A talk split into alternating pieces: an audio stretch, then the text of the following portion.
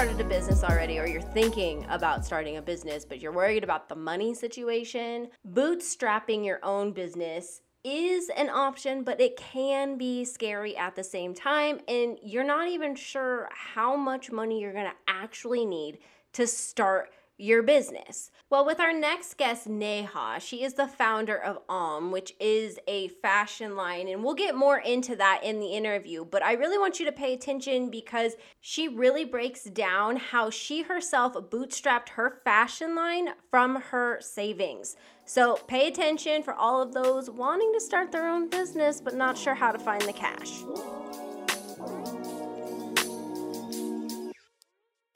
Slay Nation. Welcome back to another episode of the So Slays podcast. I'm your lovely host, Heather, and I'm here with Neha, founder of Aam. Uh, Aam is a different type of clothing brand. It actually specializes for women who have the hourglass shape and uh, I don't know if anybody can relate to me on this on this at all. I mean, I know Neha can because she's the one that created Aam, but um, I am five one and I am built exactly like an hourglass, and finding things that fit are ridiculous. But not only is Aam, you know, c- focusing in on this niche, but you bootstrapped this whole clothing brand by yourself. So before we yeah. dive into this full on interview, go ahead and, and introduce yourself to our audience. Thanks so much uh, for having me, Heather. Um, yeah, so as you mentioned, my name is Neha. I'm the founder of Aam, which is the first label ever to cater exclusively to women with hourglass shapes. So we launched with a line of trousers uh, in the spring that sit really snug at the waist with more room for hips and thighs. Um, and exactly like you mentioned for us girls who have you know curvier bottoms there's just nothing on the market that seems to fit us correctly um, and we can talk more about why that is and, and why brands you know choose to sort of focus on the mass market rather than focusing in on niches uh, and yes as you mentioned the entire company has been bootstrapped from my savings so it was a long journey to get here i haven't taken any outside investment um, and it's challenging at times, but it comes with its own set of rewards. So I'm happy to talk through that. Oh my gosh, right? Okay. So I know that there's a lot of business owners who um, listen to this podcast and or who are thinking about maybe starting their own business and bootstrapping and coming from your savings like that has to be scary. Let alone like I mean, do you have a background in actually starting a fashion line at all or let alone a company? No, I have no background in starting any companies. This was my first startup. Oh my goodness. Uh, yeah. oh my good. Okay, so how scary on top of that. Um let's start a little bit from the beginning and and talk about you know how you were actually able to do this and then how do you go about finding you know how to to do the steps you know i mean because like a, a lot of people have no idea how this even starts right yeah. So um, I think there's sort of two pieces to this. The first one is, um, you know, figuring out the idea that you want to pursue and say it's a fashion label say it's something in in the fashion space and understanding what are the steps that it takes to make that a reality um, i was lucky in that i had a background in consumer not in fashion, but I at least had worked for, I used to work for Minted. Um, and so I launched new products for them all the time. So I understood just as, you know, sort of a base level, you need to get raw materials, you need to find a factory that's going to produce your products, you need to third party test and audit. I understood sort of what the steps were. Um, and then the next step, so once you've figured out, you know, what the process is, the biggest thing I would recommend to anyone who's thinking about bootstrapping is to really make a financial plan. And I know that that can seem really intimidating, especially if you don't have a business background. But what I'm talking about is sort of a rough, and you can find templates for this online, just a rough plan of how much you think everything is going to cost. So, say, for example, you're launching a fashion label, you know for a fact you need raw materials, you're going to need labor, someone who's actually cutting and sewing your pieces. Um, you're going to need to pay for shipment to get your product from wherever it's getting produced to wherever you're planning to fulfill from. Um, maybe you want, I mean, definitely you want to get testing done. So you want to make sure that your products uh, will wash in the washing machine, for example, or that they're safe, the dyes are safe. So they're third party testing companies, packaging. Um, all marketing, all of the different costs that go into, you know, having a fashion line and you should roughly plan out how much these things are going to cost you. And I did it on like a monthly basis. So how much money am I expecting to spend per month for the next, say, one year or 18 months. And these are all values you can estimate just by Googling around. So you can roughly figure out, you know, what is the per meter cost of cotton? What is the, you know, labor cost in X country? Things like that. Um, so that's sort of like your business financial plan. And then layer on top of that, what are your personal costs for the next year and a half, right? You got to pay rent, you got to eat food. Like, how much are you planning on spending every month? And sort of figure out okay, so for the next 12 to 18 months, here's how much it's going to cost me to launch this business. And then add maybe like a 15% buffer on top of that because things never go according to plan and you're never going to hit your costs exactly the way you want to hit them. So add a buffer. So now you've got like a rough understanding of how much things are going to cost. And you can sort of match that up with your savings and see, okay, do I have enough to cover me for the next 12 to 18 months. If you have just enough, I would say it's probably just to be safe, maybe try supplementing with a secondary source of income. So if you are able to freelance on the side, um, if you're able to do consulting work on the side. So anything where you can kind of give yourself like you're not just breaking even, but you have a little bit of buffer. If you're in that place financially, I would say you are ready to bootstrap your business. If you're not in that place financially, all hope is not lost. Um, and I think there's actually a lot of investment options that are not discussed very publicly. Uh, especially, I'm from I'm from the Bay Area, and the the most common, you know, conversation that I was having was you should go seek investment. You should go raise money. Um, and it didn't make sense for a business like mine that was a fashion label and it was a small business. And I was intending to grow it very slowly and intentionally. So, some other ways of raising money are you can apply for grants. So, there's tons of small business and women in business grants that are available. They give you anywhere from like five to $25,000 in a stretch. Um, there are also, once you have inventory, you might qualify for loans from the bank or other federal loans because they look for you know some kind of assets that you can use as collateral. So you might qualify for loans. So there are a number of ways where you can kind of like if you don't have all of the money saved up you can then supplement. But the important thing is that you have that financial plan ahead of time so you understand how much you need in addition. No that's i mean and that's i feel like that's anything you know we talk a lot here on you know um So Slays about financial stuff and planning and kind of being prepared as much as you can.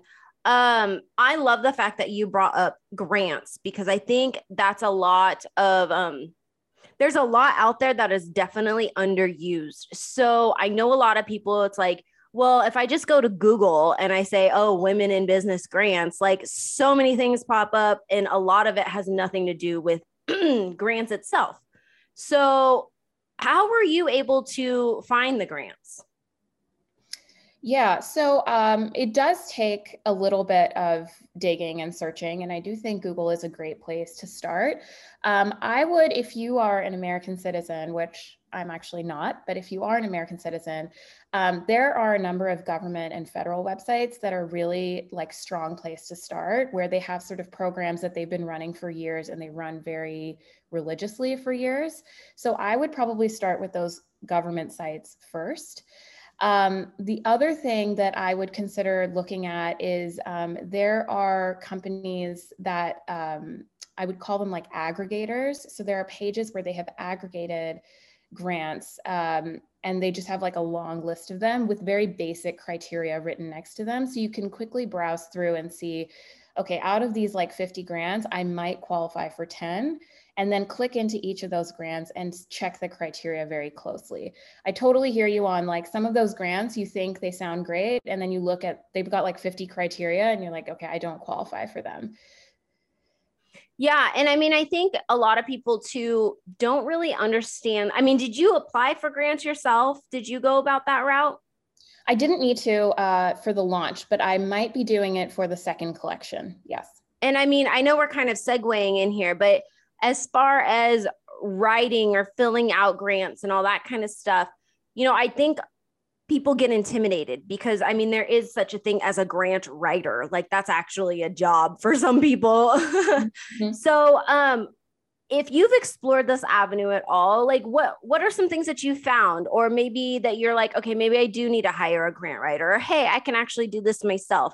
What are some things that you're running into? Or you do you even know because you're still like trying to figure that out, right?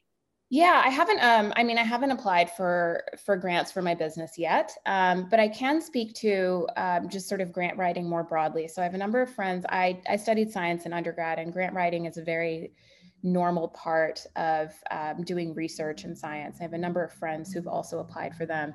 Um, I would say a few things. The first is um, try to don't don't feel like you need to box yourself into one or two. Um, apply to as many as you can. And don't feel sort of um, don't get discouraged if you if you get rejected. The grant application game is much is very much about you know it's it's highly competitive because it's free money. They're not taking any equity in in your company um, and so don't get disheartened if you're not, if you don't get one. You can apply to as many, as many as you qualify for. The other thing I would say um, is that grant writing, it's not an art, but there is sort of like a very specific set of things that they do look for.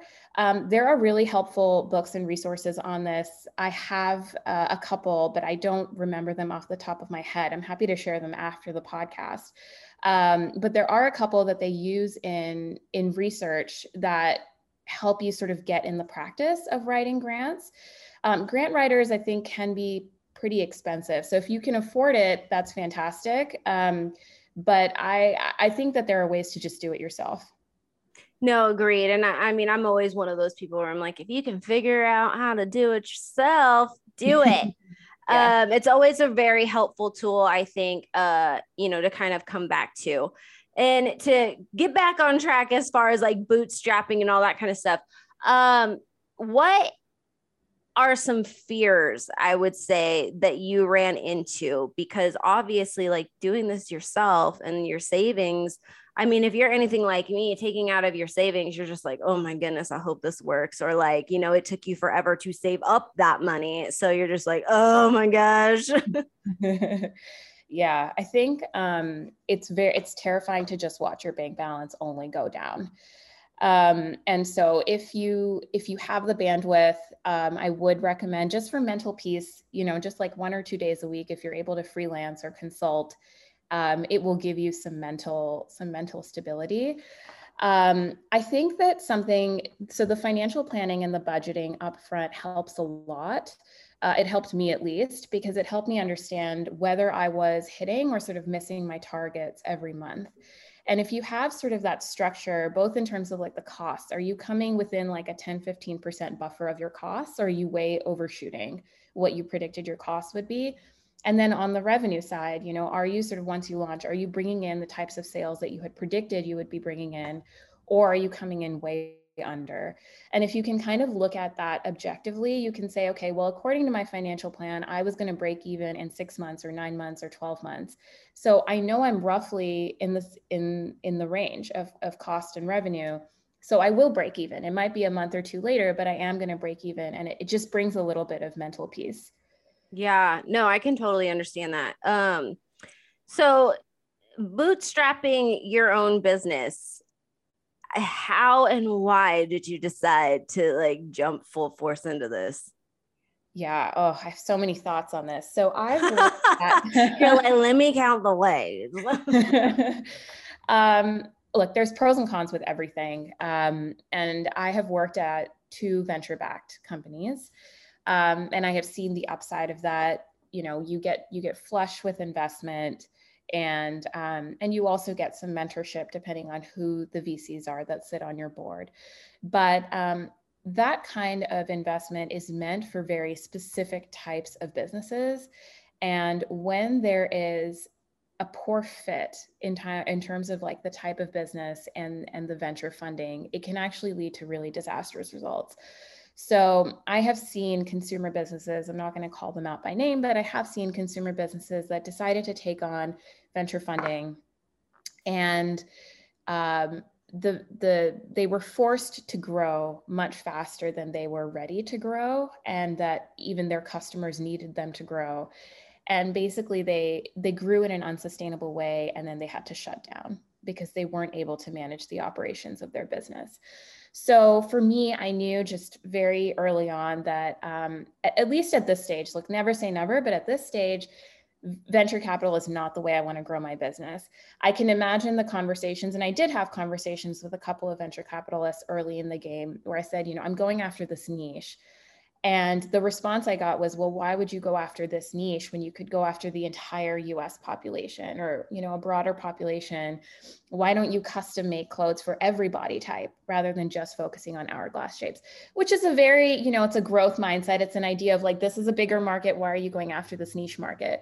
But if you understood me and you understood where I'm coming from, you understand why this niche is so important to me and why I just want to cater to women with the with this curvier shape. So I knew it wasn't a good fit for me.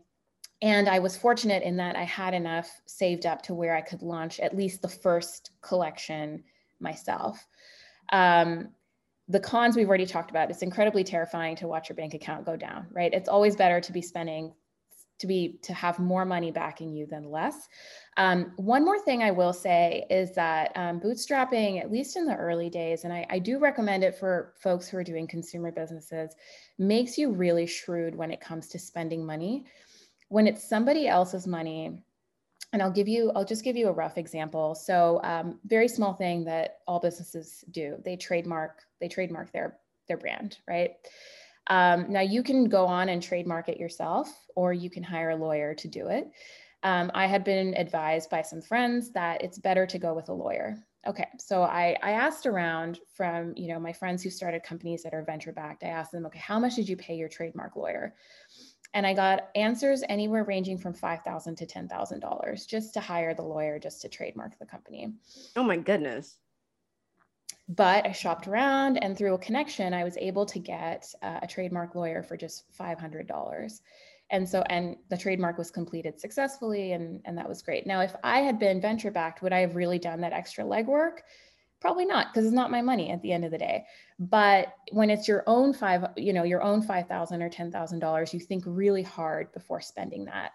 Um, so I think it just makes you really diligent in the early days. It makes you really focus on metrics. Like you're really focused on how much money you're spending on marketing, what returns is that driving, who's visiting your site, how are you converting that traffic. Um, so you know there, there's there's a lot of pros to bootstrapping at least in the early days i think it also makes you um kind of like what you were saying like you become really into the details of how you know things are working how much it costs where your money is going is it beneficial? And like let's let's think about this you know when you yourself are involved in the trenches and the actual foundation building and all that kind of stuff those are the businesses that tend to make it because yes it may be a little slower to begin with but you know your business inside and out. Mm-hmm. and you know nobody wants to spend money or like invest in a company where the own founder is, you know, not as well versed in their own company as they feel like they should be. Like I if I was an investor, I would not want that. I'd be like, please tell me your company inside and out. Like you should know this. Um, so I, I highly agree with you on that bootstrapping process. So let's let's shift gears a little bit because you also talked about, you know, focusing in on this niche and how it affects you personally and um, why is it that it's so hard to find, you know, clothes that fit body types that don't necessarily reach the masses?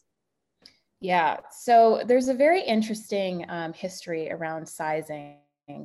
And um, and it, it, dates back to the 1940s. So if you sort of go back to when standardized sizing was developed, it was in the 1940s when they uh, surveyed, I think it was 15,000 women across the US. They went around and they took their measurements um, and they used those to develop, to largely develop the sizes you're seeing today. They made sort of two crucial, at least two crucial mistakes um, in that process. One, they only included the data of Caucasian women. And two, and of course, for the for those people who do like don't see me, I just like rolled my eyes. Um, and two, um, they they largely relied on their bust measurement, assuming that they would be proportional in the rest of their body. Um, so you can imagine, first of all, that set of data points was not representative of women even back in the 1940s. It's definitely not representative of women today. Um, and there has been there have been some small improvements to that size chart, but by and large, it's it's very similar to what it was back then. So if you want to innovate on sizing, you have to go back to square one and redo that size chart. Um, and so that's what we did at Aam, right? So we we created a fresh data set of over 300 measurements coming from women who are curvier on the bottom. And then we used those measurements to make our own size chart. Um, and if you, you know, there there is this sort of um, movement now, I see it in what I call ultra niche brands. So brands that are really focusing on fit in a new way. So you mentioned your petite. Um, you know, there's a company called Short Story Box that came out a couple of years ago. Uh, I think they're Y Combinator backed. Short Story Box. It's so interesting yeah. because it's not until I talk to other people that they're like, "Oh, you should look at this," or "Oh, you should try this," and I'm like. I didn't even know these people existed. I I don't know how big they are, but um, but they they launched a couple of years ago, um, and they cater exclusively to petite women. They're they're like a subscription box. Um, there are brands now that cater just to women with long torsos. Uh, there are brands like me that cater to women with curvier hips and thighs. So um, there is this sort of I think there is this renaissance happening within fashion where people are starting to realize that these mass market brands are just not doing it for them. Um, and they want to invest in pieces that just fit better and look better on their bodies. Uh, no, exactly. I mean, I know for me, I have an issue like with jeans and all. Like, I always have to buy and then take in to get fit like mm-hmm. whether it's hemmed, whether it's taken in at the waist or whatever. Um, I always, and it's like if I have buy dresses, it's like, okay, well, I buy bigger so that it fits, you know, my chest and my hips, but then I have to go take it in because my waist is like, there's no waist. It becomes a moo mm-hmm. Um, so I'm like, um, oh, I mean, no matter what, I know I have to take dresses and clothes in to get fitted to me especially yeah. if it's like you know investment pieces you know what i mean if it's just like a t-shirt or whatnot it's a t-shirt but you yeah. know investment pieces definitely should fit your body correctly yeah. um so where can people start shopping and and do you just offer trousers right now yeah, so we launched with trousers because they seem to be the biggest problem area for women with this body type. Um, and similar to what you just said about investment pieces, people tend to be just more um, willing to invest and also more loyal to, to pants brands that they like. I mean, tops, I can pretty much go anywhere, and I'm also more flexible in how something fits me on the top.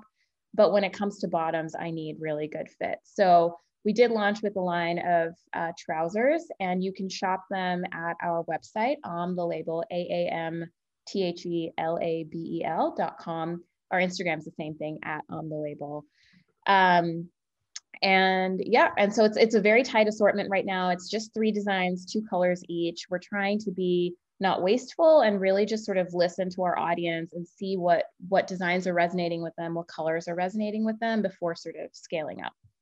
Yeah, no. And what are you finding? I mean, I know um, a lot of people are like, okay, well, if I start small, then like you know, I don't know if we're we're getting all of what people need and what if they don't like the style and all that. So what are you finding? Yeah.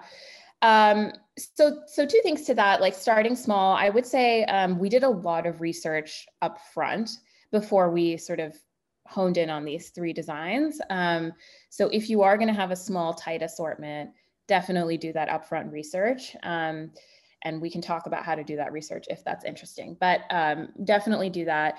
Um, and then in terms of what we're finding, um, people love the wide leg pant. Um, I think in part it's super trendy right now to have the wide leg. That's like the silhouette that's in this year. Um, and it's also like a universally flattering silhouette, I think, if you can get it right. So, one of the biggest issues that we heard from customers when we did our research was I'm seeing this wide leg pant silhouette, but because I've got big hips and thighs, to me, on me, it just looks like a glorified boot cut. Like it gets so tight on the hips that it doesn't look like this flowy bohemian pant that I see all these models wearing. So we had a new size chart and we built a wide leg pant off of that size chart. So now if you have curvy hips and thighs, you still get that bohemian flowy look with like your waist snipping rise. So the wide leg pant is our best seller. We haven't had a single return to date, which is insane for, for and how and how long have you um, been up and running? So we're in our third month of operation. Oh, get it, girl. So this is still brand new. Yeah, yeah, we launched in April. Oh my gosh. Um, and any words of wisdoms or any reflections on on since launch? Like since the launch, yeah. Since the inception of the idea, I feel like you've been working on this for a long time if you've done that much research. Yeah, I would say um, pay attention to the customer. I know that people always say that, um, but it's especially important if you're bootstrapped and if you are in a seasonal business like fashion. So a lot of folks you know they'll they'll launch jewelry businesses or perfume businesses. Those are less seasonal. Um, but with fashion it's like you know it's in for a season or two and then it's out. So you have to really keep a close ear um, on what the customer wants. And that goes with everything from like silhouettes to colors to fabrics to everything um, and then the second thing I would say, and this is something, um, you know, unless you have outside investment, you should really take seriously, is don't uh, underestimate the power and value of marketing. Um, and don't, um, you know, don't sort of underestimate how much it's going to cost you on the marketing side to really you can have the greatest product on the planet we have a 3% return rate across the board and 0% on the wide leg pant um, so that is an extremely low return rate for retail. So we have a fantastic product. I feel really confident in the product, but there's no point if people don't know about your brand. So don't underestimate the importance and the value of marketing. And um, just to hit on that for people too, what are you finding works for you in your marketing? Yeah, so because we are such a niche brand, um, influencer has been really amazing because they can speak really authentically about our product to their audience. Um, and they've also been really relatively easy to source because we can quickly tell if an influencer has the body shape or not. Um, other things that seem to be working, um, we love partnering with podcasts and blogs like you guys, like folks who are really mission aligned and who understand the vision of the brand. Um, yeah, I think those are sort of the two. We're really trying to focus on sort of niche strategies where we can speak to audiences directly and in an authentic way. Yeah, definitely. Um, okay, so to kind of wrap this up a little bit, um, where can people find you to, to go along with your journey and uh, go ahead and hit where people can go shopping again? Yeah, so you can find us on Instagram at um the label A A M T H E L A B E L. Um, or you can shop at our website, which is www.aamthelabel.com. Awesome. Thank you so much for joining us. It was so much fun. And I'm really excited to go check out Aam. Amazing. Thanks so much.